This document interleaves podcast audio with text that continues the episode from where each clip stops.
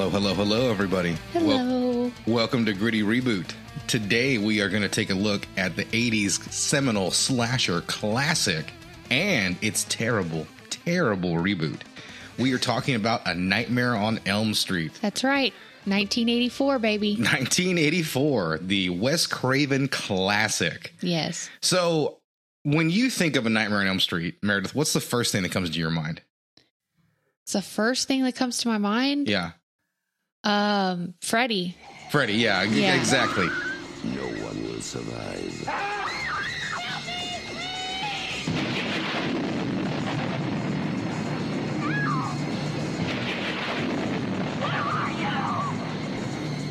From Wes Craven, director of The Hills Have Eyes and Last House on the Left, a new masterpiece in fantasy terror. Uh, Freddy Krueger. And l- l- first of all, I, I, we talked about it a little bit last week when we talked about the Predator and who plays him. Um, Freddy is so much different than any other slasher because he is not just a guy; he's Robert Englund. Yeah, absolutely. Yeah, Robert Englund's character and personality and everything like that are completely tied into the character.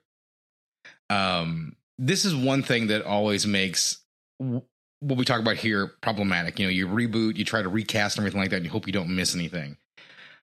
The charm of Robert Englund is very difficult to replicate. Absolutely. And it's not that he is like great Shakes- Shakespearean actor or anything like that. It's just the simple fact that he understood the character and knew how to play it perfectly. And it's it's one of those things to where like his brilliance in that part is what really elevates all of it because there's only I think there's only one shot in this original film where Fred where Freddy is not played by Robert Englund. And it's where in the very first dream sequence he's chasing Tina Mm-hmm.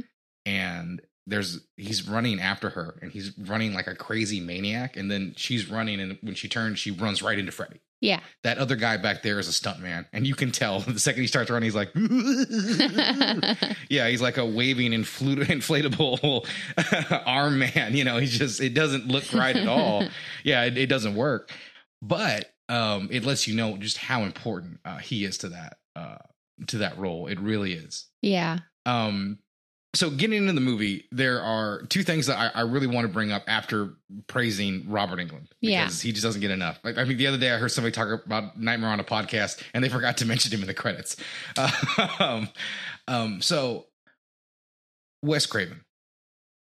Um, this is not just some guy picking up the camera and doing something. This is truly one of the masters of horror. You know, at, at the master of his craft, r- really at his height. This is when I mean he is in such a hot streak um during this period. You know, he's he's doing uh Serpent and the Rainbow a little bit later.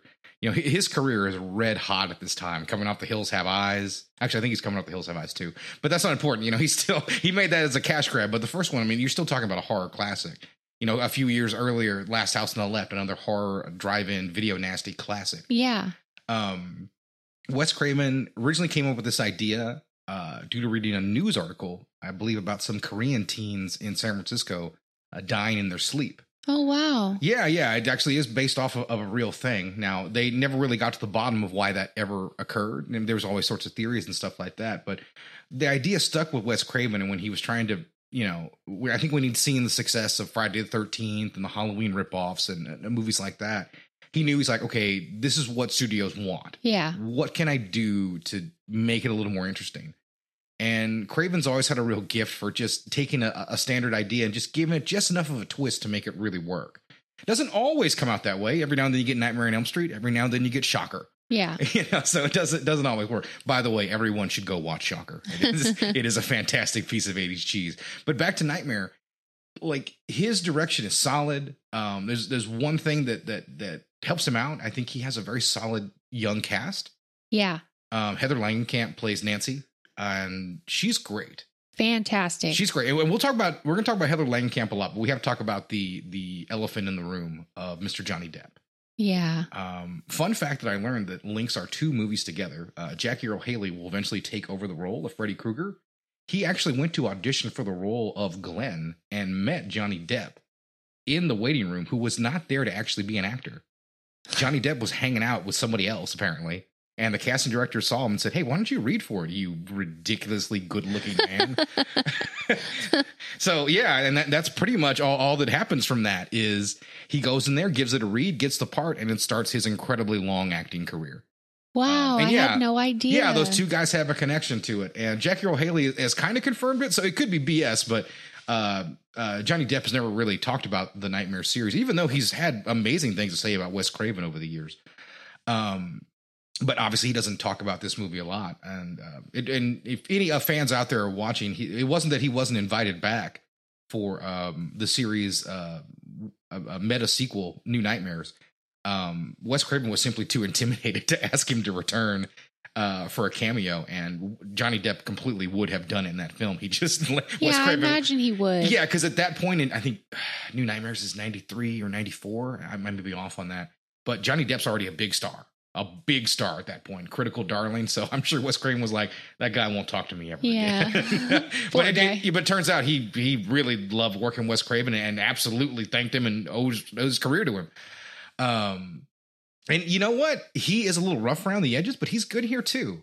He really is. I mean, there's some times where you can tell he's not quite an actor yet, but there's some times when he really gets it. Yeah. He really gets it. And I think there is some, you know, once you get past the era which it was made, you know, the 80s, um, and, and what, you know, came into acting then, I mean, it's all really great, solid performances. Yeah, absolutely. Robert Englund is the the best one of all of them all. Yeah, that's incredibly true. I, I think um, when you talk about final girls in these kinds of movies, they're usually okay characters. You know, they they sort of get their courage because there's nobody else left at the end of the movie. Um, you know, Nancy's real unique. yeah, Nancy i- i- is is not that, and I think when I started watching this movie um, as an adult, and, and that's the thing, um, when you are a fan of a long franchise like this, there's a good chance like you might somehow avoid the original film for a long time because the original is the classic and the most popular one. So in the 90s and the early O's, that would be the one least played on cable Right. the terrible sequels that nobody cares for, like Part Two and you know Freddy's Dead and stuff like that, that would air twenty four seven on like USA or TBS, you know, all, you know Sci-Fi Channel, just on a constant loop. So you'd end up seeing those movies, and you'd forget about some of the uh, elements that are in the original film. You know, obviously Freddy becomes much more of a comedic character. Um, a larger than life, sort of bombastic uh, killer, Full of puns. Yeah, yeah, a, a truly lovable child murderer, if you will. Yeah. those are the kind of things that were possible in the 80s and 90s um in this movie you don't really have any of that kind of humor.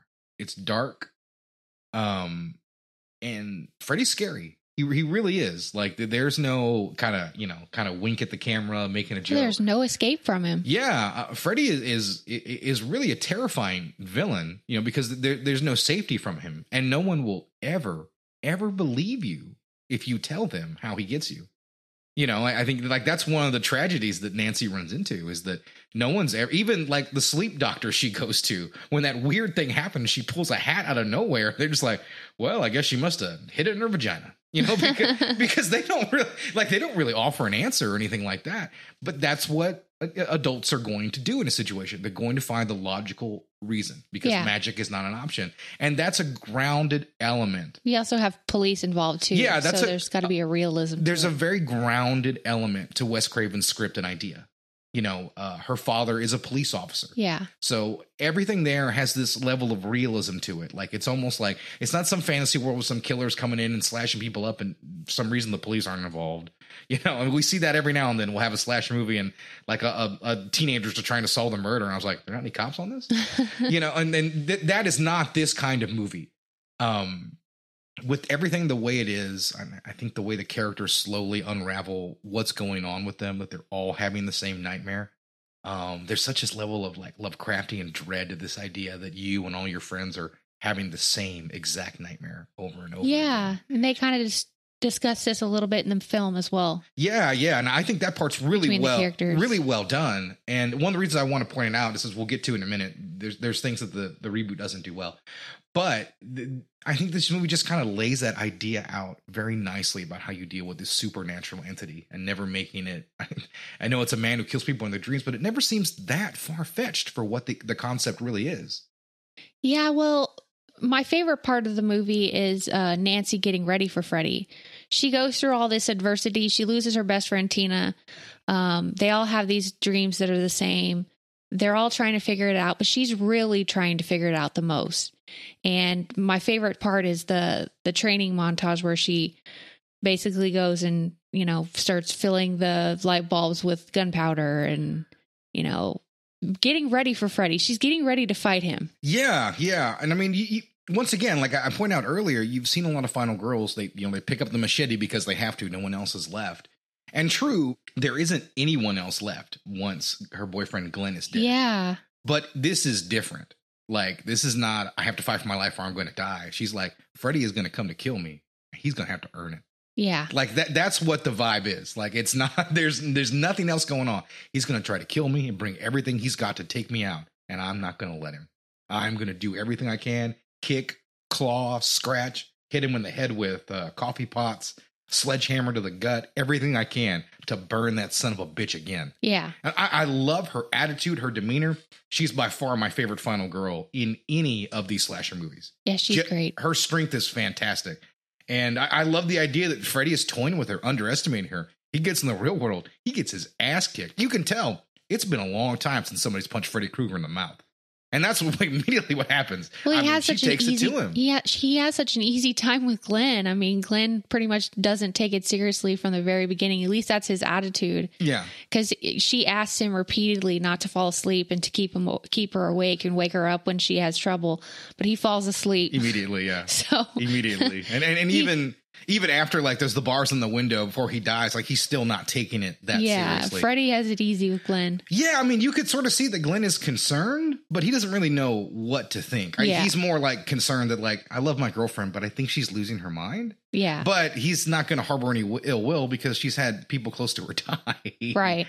Um, so there's one other uh, thing I like to talk about in this screenplay, and I, I had a, a good opportunity to talk to a younger friend of mine about it. He's in his early 20s. I'm 78 years old currently.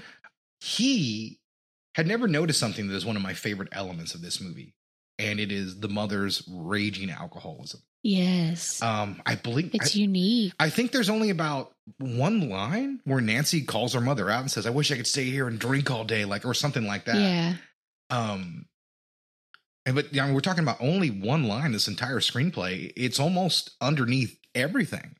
You know, from the disdain the parents have for each other. Like they never speak to there's never a line, I hate you, I hate you too. I mean, they just look at each other with disdain. their marriage is over. Yeah, they only share a line when Nancy is at her lowest, um, and she takes her um, to the doctor to analyze her sleep patterns, and that, that's about it. Like, I mean, I think that's really the only dialogue that they actually share. Even when Nancy is brought into the police station after the murder, he's only talking to Nancy. He barely even looks his ex-wife's direction. Yeah, it's it's his her mother is an interesting character for sure. Um she is involved in every aspect of this movie. Uh it's an undercurrent of alcoholism um that I'm not sure why Wes Craven decided to add that in cuz it yeah. doesn't really do anything. It does add to the movie, but it doesn't really do anything besides that. It's just a story element. Yeah, yeah. All it does is give a richness to the characters. Yeah. and makes their world feel realistic. You know. Well, it also paints Nancy as a fighter to begin with 'cause she's got an alcoholic. Yeah, she has to deal with this issue on top of everything else, Yeah. and and because of the alcoholism, her her her mother descends even further. You can tell the moment she talks about a man with knives on his fingers in a red and green sweater. John Saxon is the toughest son of a bitch in the room, and he does such a fantastic job with that look of fear on his face. Like, how did you know that? You were never supposed to know that. Like, I I, I love that moment, and it it it you know, he dives into his work, Yeah. which is what his addiction is, you know, and what led to the end of their marriage. And on her end, she completely goes in the bottle when that moment is coming back. That that decision they made all those years ago to kill Freddy uh, is coming back to haunt them. And she can't she can't even come close to accepting it. Her daughter's screaming in her face like he's back, he's haunting my dreams, which doesn't make any sense. There's no way she could have ever known him. And she's still hanging on to it. Don't worry, I killed him. I took care of him years ago that great scene where she opens up the glove and, and shows Nancy in, in the basement right next to their boiler.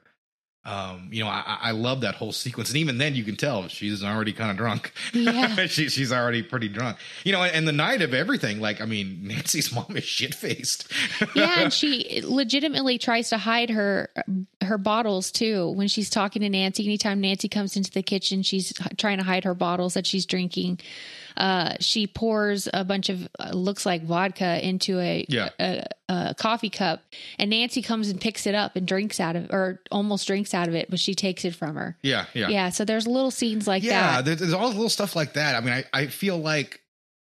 Listen, Wes Craven isn't a great writer. I'm going to say that straight up. I, I love him as a director, but as a writer, there's been some things I've, uh, I've seen of him where I'm like, oh, good lord, man.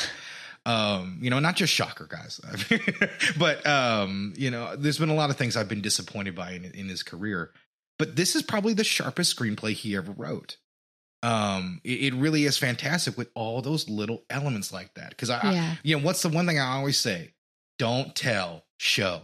You know? Right. And how many movies do we have a character looking right in the camera, telling us something about them, or telling us something about what we need to know? And it's okay to tell you some things, but like I just love that it's barely mentioned, but it's such this big looming darkness and character over this entire screenplay. I mean, this entire movie.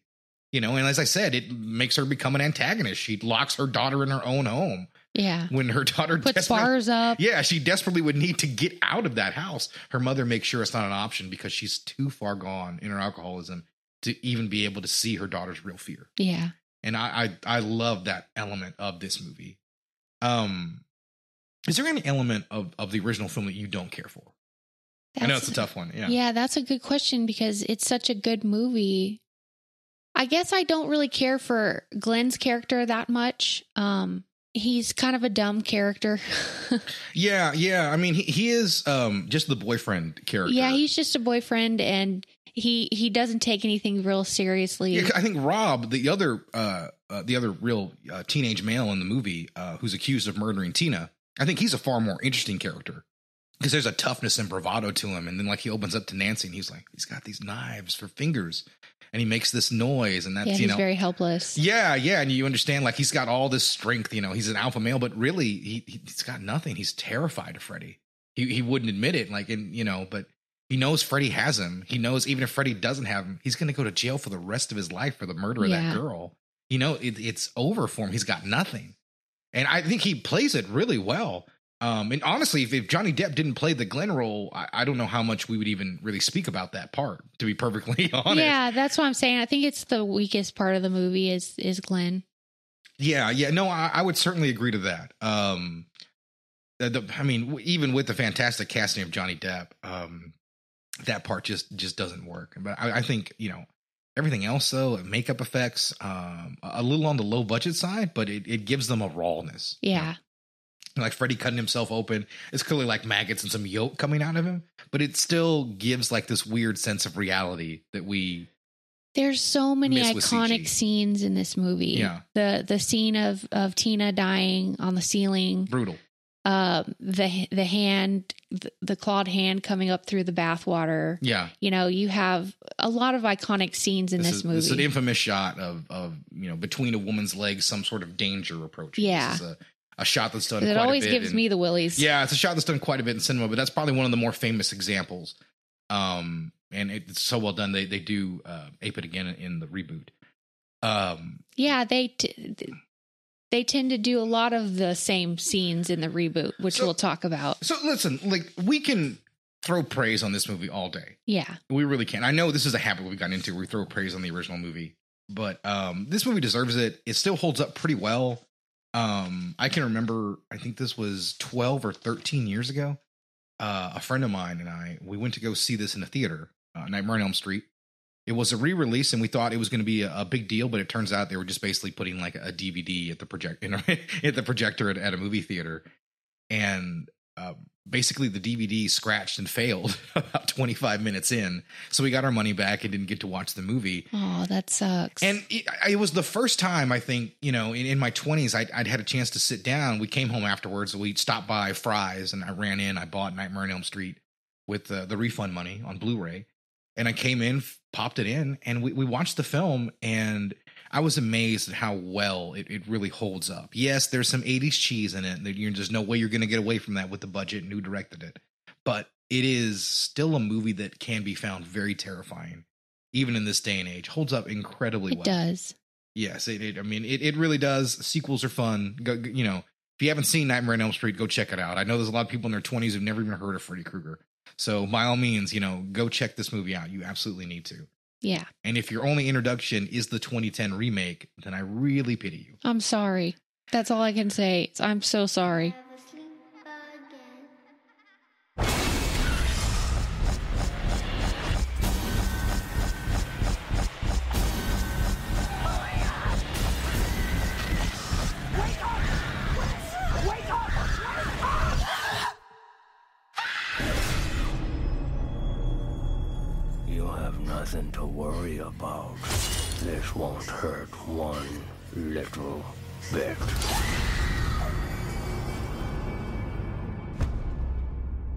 So this is why we got why we started to do this show. And one of the things that drew me to when we talked about like this concept of talking about reboots is my utter disdain and hatred and disgust for a lazy Hollywood reboot. And this is more of a retread than a reboot. Uh, it's a reboot because everyone's a new new cast member, but I mean this movie is just a truly limp disaster. Yes, it's got so many problems. It's 99 problems, but a good script isn't one. Yeah. Um. so I got to watch. I, I did some some research on on the production because I was very curious. Um. Because I'd only seen this film uh when it released and was no, well, I didn't see it opening night, so I got to read the reviews before I went in, and it sort of tainted my opinion. I always thought, and I absolutely hated the film. Um. Never saw it after the opening weekend. The movie kind of flopped, and that was the end of the franchise. Yeah. Um, so it really wasn't until uh, last night that I had a chance to sit down and kind of break it down and watch it and, and dissect it and think about the movie. Um, watching it again, I almost felt worse about it as I started to give it like another critical look. I said, I'm going to be fair to it. You know, maybe I wasn't fair all those years ago because how much, how much I love those flicks, but that's, I mean, it's not what happened. I ended up uh, hating this even more. And, and when I looked into it, it's got all the things that I hate uh, in a reboot. Um, they needed to rush to make sure to get the movie done so they didn't lose the license. Yeah. Um, there were 15 screenplays written for this movie. Ooh wee. 15 different screenplays, uh, which is a sin, in my opinion, for two reasons. One, um, obviously, you don't know what the hell you want to do with the movie. And two, this movie is just like the original in the in the story it tells.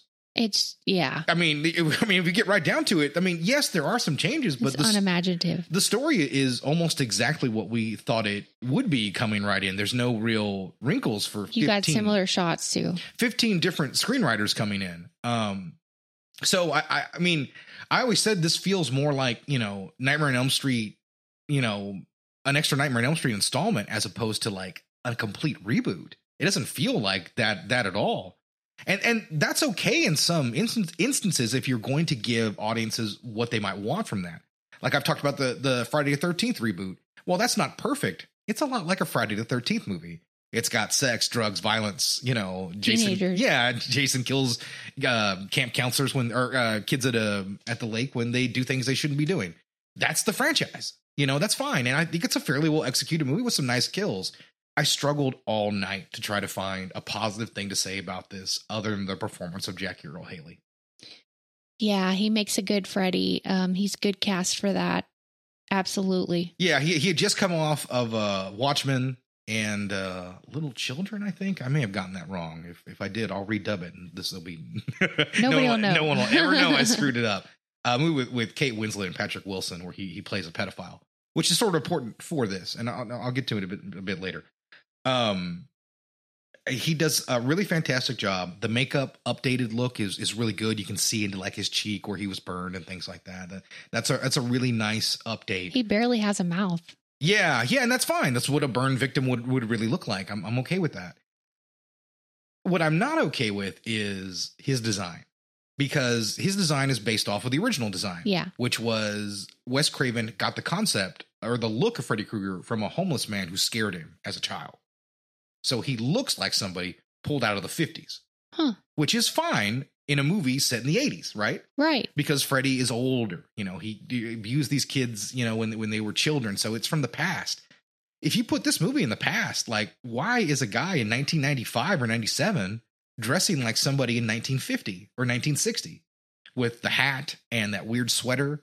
It just, it, it, it, it is an odd character decision only because they don't want to really wreck the boat, you know, rock the boat, pardon me. They, they want to, Keep it the same. yeah, they, they want to make a new reboot so they can start churning out sequels again. Like that's you can you can feel that's the whole pitch behind this movie. Everyone's rebooting horror movies. Let's do this one and let's start pumping out sequels again in easy money.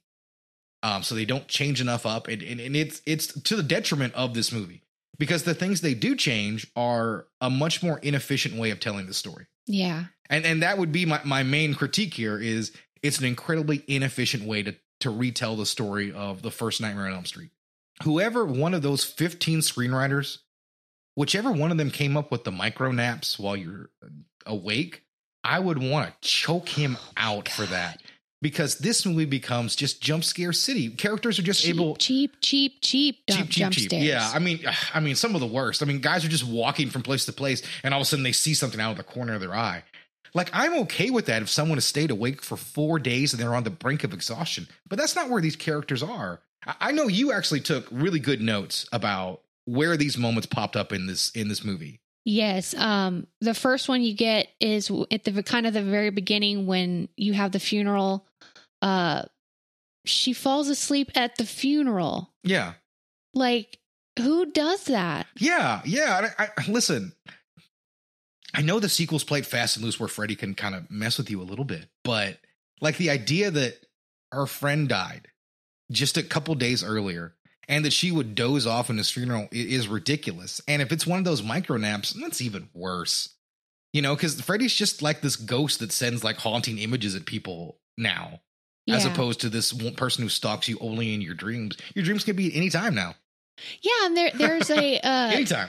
There's a scene even when um one of the characters is swimming and he apparently falls asleep while swimming. I'll be honest, I've done a lot of exercise over the years. At no point have I ever dozed off mid run, mid lift. Particularly in a pool. Yeah, it, it doesn't it doesn't make any sense. And, it's and terrible. also, also, you want to get into it. The whole element of that dream is a flashback. Yeah, It's not an actual a, a, attack by it's Freddy. an exposition. yeah, he's literally giving us.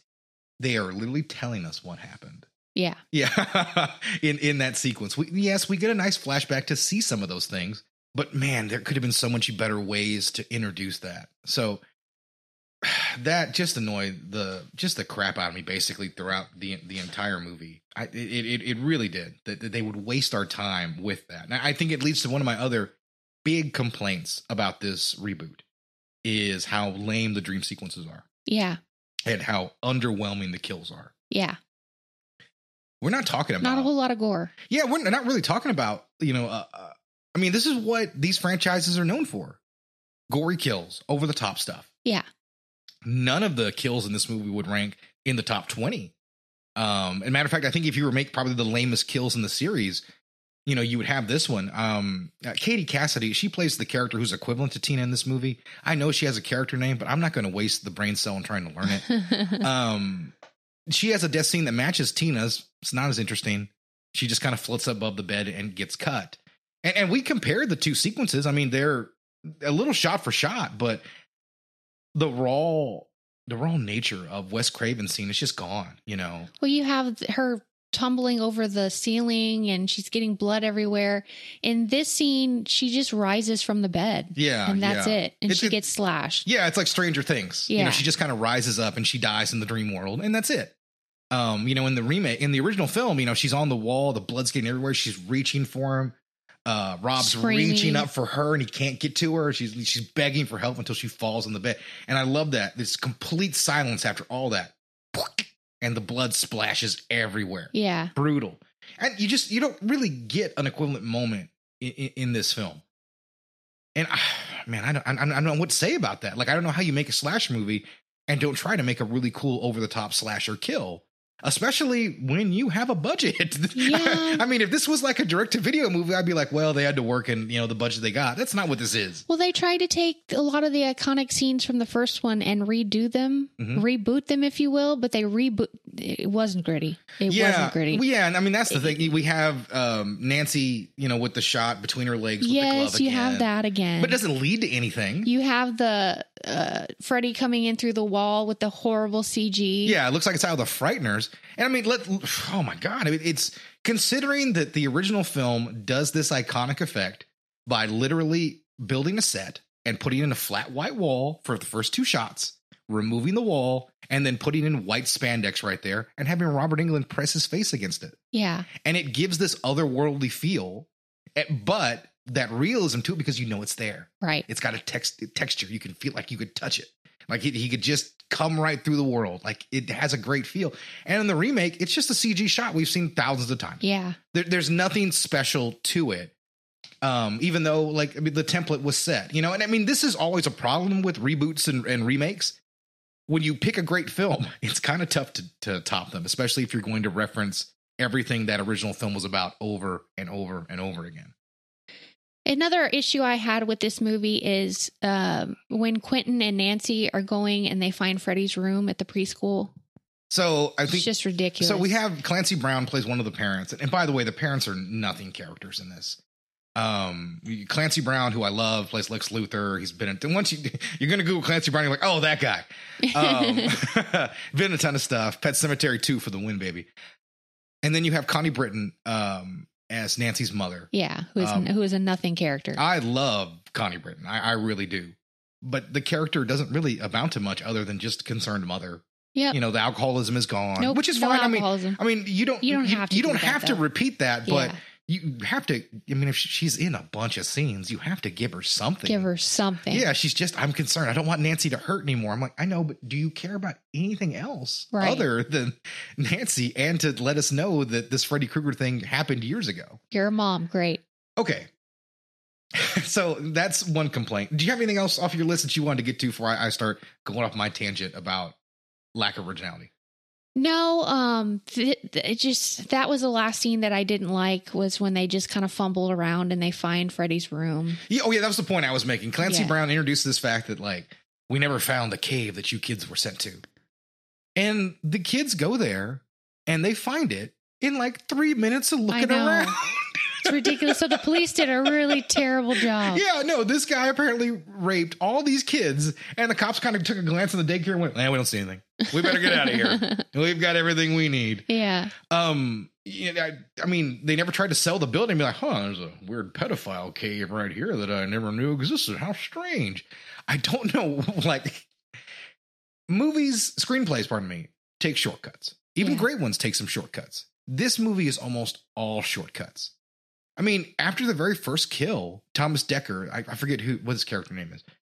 Um, he just came from Tina's killing. And like he lets Nancy know the rules of Freddy right then and there, right? Yeah.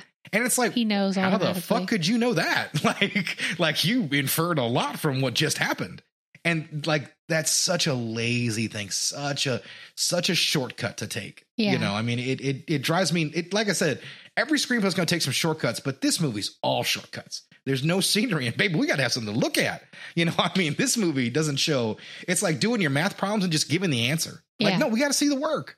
Like, we have to see that so we know what it means. Like, it meant something that Nancy took the time and after kill after kill figured out what Freddy was about, what he wanted, if he had a weakness, and how to take him out. But this movie doesn't do those sorts of things, and it, it's just frustrating, and it's a waste of everyone's time. No, but we do have one scene that we do like, Mhm. which is when they have the when Nancy comes up and she's in the little girl's dress Yeah. And Freddy's there and he's being more of the pedophile that we know him as. Yeah, so let, let's talk about this. Uh, Wes Craven made a very good decision back in 1984 or 83 when he started the project. Um, originally, Freddy was a pedophile and uh, uh, he raped the children as well as murdered them. And at the last second, he said, "Hmm, "You know what? Mm, child It's rape's a little dark." So he pulled it back and said, "He's just a murderer." This is one of the rare times like the murderer is better than the raping. Like, this is a, a weird place of the '80s we're at, but because of that, like Freddy wasn't quite as dark as he could have been, and that element was hinted at, hinted, but never really flat out said that Right. Freddy was was was raping those children. Um, and to be honest, the movies don't really play with that element. Uh, Freddy versus Jason does a little bit near the finale, uh, where in a very similar scene to what we saw in the reboot, uh, Monica Keena's character, who cares about her name from Freddy versus Jason? Um, like he puts his gloved hand like underneath her skirt, and you know, eventually like, he, he's he's trying to use that on her uh, while saying some lewd things, and that's about the only time Freddy is really sexual Yeah. in those movies, and that's okay because that's not necessarily who his character is. Right. And I, I like I'm fine with that. His dick got burned off. Well, we'll make that canon. So he can't do anything anyway. This remake had an opportunity to go in some real darkness and, and to make to lean into that decision because I mean Freddy's just slashing people with a glove. Right. Um, there's no sexual terror or anything at all um towards these kids who are all supposed to be still underage, they're still in high school, right? Right. Um, They're still kids. yeah, so I mean, there, there- there's only one scene of that sort of element to it, one little different thing to make Freddy scary in a different way, Yeah. in a very different and disturbing He's way. a predator. and this movie is too chicken shit to really lean into that at all. Now, am I saying to make a, a movie about a deadly pedophile? No, but I mean, it's something different. Yeah. I mean, I mean, I mean that's that's my whole complaint. It takes is- his character in a different direction. Exactly. Or even this movie flirts with the idea that he could have been innocent. And that's not bad. And I like the idea that the parents just jumped to conclusions and they killed him without ever checking anything out. And he- all you know, he was innocent, but now he's become the monster that they feared he actually was. Yeah. Like I like that idea. No, he just he was always that guy. No. so I mean, listen, it's it's okay to have a twist like that, like oh, he actually was guilty. But the problem is, like, we waste what thirty five minutes on this story that Freddy was wronged. And I was like, so that was a waste of everyone's time. Yeah. That was that that didn't that didn't tie into anything. Um, that that element really just gets because you could do so many more things. You can redesign the look. You could change the way Freddy stalks people in dreams. You could change the way you shoot the dream sequences. I'm going to talk about one of my favorite directors for one second here, David Cronenberg. Um, Videodrome. One critic asked him, like, how come you didn't change up the hallucinations and give them a look? And he was like, well, sir, what's scary about that? What's scary about hallucination is you don't know it's not real. Right. And this movie just doesn't have that element to its dreams, really. Like it's firmly established. Okay, we're in a nightmare now. The music changes. They even put a filter over everything. I mean, just like every moment to try to do something particularly interesting or new, they avoided, except for the couple of moments we have just pointed out and talked about. Yeah. I mean, otherwise, it's a by the numbers retread of that original script, except far worse. I, you know, and uh, one other element I have to mention for my dislikes here, and I, I don't necessarily like pointing out an actor um, for a poor performance, especially one as talented as Rooney Mara. Um, she's been she's worked with Soderbergh. She's a big time actress. I think she's gotten Oscar nominations or award nominations at least. And she's great. Uh, yeah, she's a fantastic actress. She sleepwalks through this film. You could, I mean, you'd have to shake her at times to see if she's awake, which is kind of appropriate for the material at times. But I mean, She's like, not a very interesting Nancy. no, I mean, not. I mean, there's not a whole lot to her character. If we're, if we're being, if we're gonna like take a, a pro and con list and and and make you know the list from 1984 version to 2010 version. I mean, Nancy 84 would fill up the whole sheet, and there'd be like three things on 2010's sheet. So the character is interesting. So I will give her that. But I mean, she. I, I've read reports that she wasn't interested in really being on set. That she thought she was above the movie, and granted, she is. But I mean, it doesn't help this movie at all because the other actors are, are are really trying out there. Um, especially the person she gets paired with at the end of the movie, like the stand-in for Glenn, Quentin. Quentin. Thank you. Um, it gives us the most awkward kiss ever, like right before the finale. Oh, I know. Like, hey, why don't we just shove a love story in here right at the last second, ridiculous. right? Let's just throw one other thing on the damn pile. Why do we have to have that? I mean, because it's it's easy. It's a cheap shortcut. It's easy to make a connect. It's oh, he loves her now. Yeah, it's cheap. It's cheap. It's it's all the whole movie is is that way except for the makeup.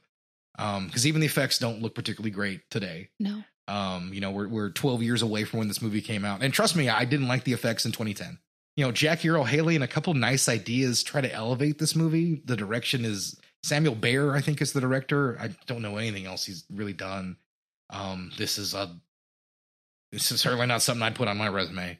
Resume. It's it's not impressive at all. I I hate this reboot. Yeah. I It's I- pretty obvious. yeah, I, I I I really hate it. It's got everything that I, I dislike. Um, fuck this movie. yeah, I mean that that's it. I mean, this is the kind of thing that I, I hate Hollywood laziness. Yeah. Yeah, it's it's just it, and it's reflected in its reviews, which I have. Oh, okay. Yeah, let me let me know. Well, yeah, well, I, I'm curious on how these things did critically at the time. So Okay, so let's go back to the 84 version. Uh the user reviews are 4.4. Uh had a 95% on Rotten Tomatoes, 77.4 on IMDb. I found a 2-star review. I couldn't find any 1-star reviews, so that's good. Uh here is the 2-star review. Personally, not my favorite 80s movie. A Nightmare on Elm Street is one of the original slasher movies with Friday the 13th, Halloween, the Texas Chainsaw Massacre, which created all the horror movie cliches, but the movie didn't work for me. It revolves around a couple of teenagers being brutally murdered with no certain explanation. Then one of them discovers a serial killer in their dreams. It has a few pros. It was certainly a good movie for its time, but its scare factor and suspense factor doesn't work for me. But it's entertaining enough to have some fun and watch a mediocre movie.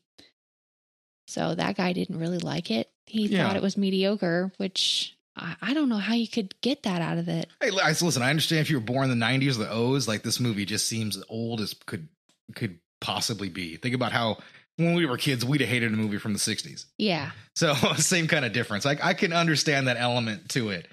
Um but it really is um that's just the one thing about talking about older films. You know, they're always going to be lost to a newer generation. To some, to some of that generation. Yeah, I guess you Who- could t- kind of tell that that person was. Yeah, they, Well, they're going to have a, a difficult time sort of adjusting to the styles of of acting. You know, people make fun of like the acting in 50s movies, but I mean, like that shit was is cutting edge. Yeah. like, you know, you- you would watch like on the waterfront and be like, what is Brando doing if you watch the day? But that's just how acting was then. Right. big over the top. Same thing with Heston. You know, we give Charlton Heston crap all the time, but that's just how acting was back in those days.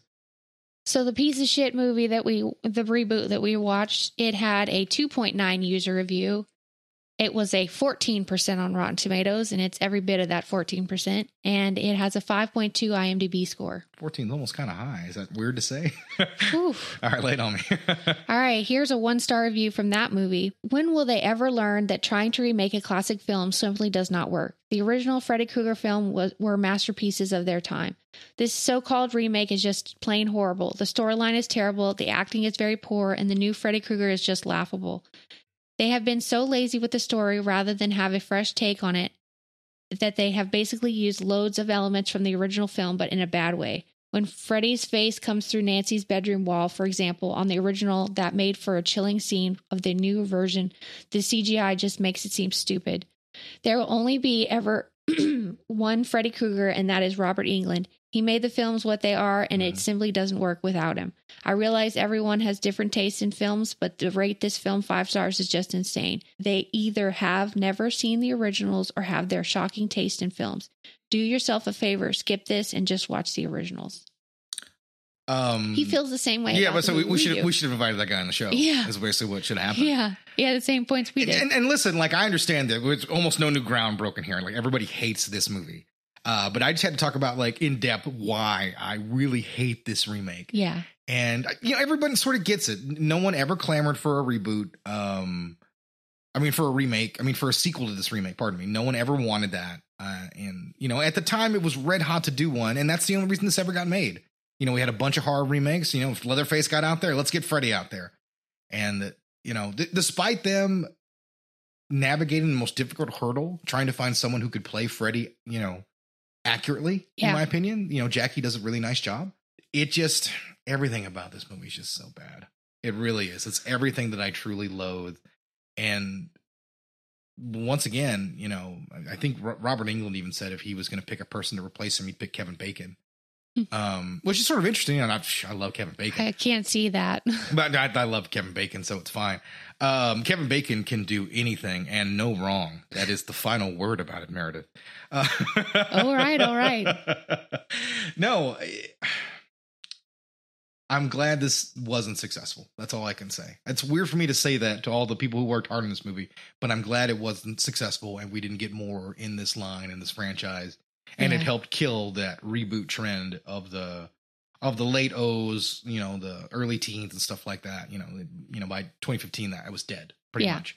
And movies like this helped kill it. It really did. You know, because this was a failure. I always say like Jason Voorhees survived anything except for a reboot because that killed all the, se- the sequels after that. And same thing here. You know, Freddy could survive anything except a reboot. Took him out. So that is uh, that as far as those two movies. We love the original, hated the the reboot. Wouldn't recommend it to anybody. No, no, no. I don't watch it at any point. You catch it on Sci-Fi Channel, just go watch something. Go outside and play. Read yeah, a book. do something. yeah, play some games. Do constructive. anything else. we Uh, wasted our time. Yeah, we we we wasted our time. And uh, if you feel like we wasted your time, uh, please uh, let us know that at uh, grittyrebootcast at gmail.com. Send us an email. Let us know we suck. Yeah, Let us know we're worse than this fr- fr- this Nightmare on Elm Street reboot. Uh, you can also uh, tell me I suck on Instagram and TikTok at uh, Gritty Reboot. You looked it up on both uh, formats and uh, let us know anything you think, or if you have any questions, or if you agree with us about uh, this, or if you were that one guy out there, this is your favorite installment of the franchise. You let me know so I can mock you. uh, all right, guys. Um, thanks a lot for listening, and uh, we'll catch you next week. All right, see ya.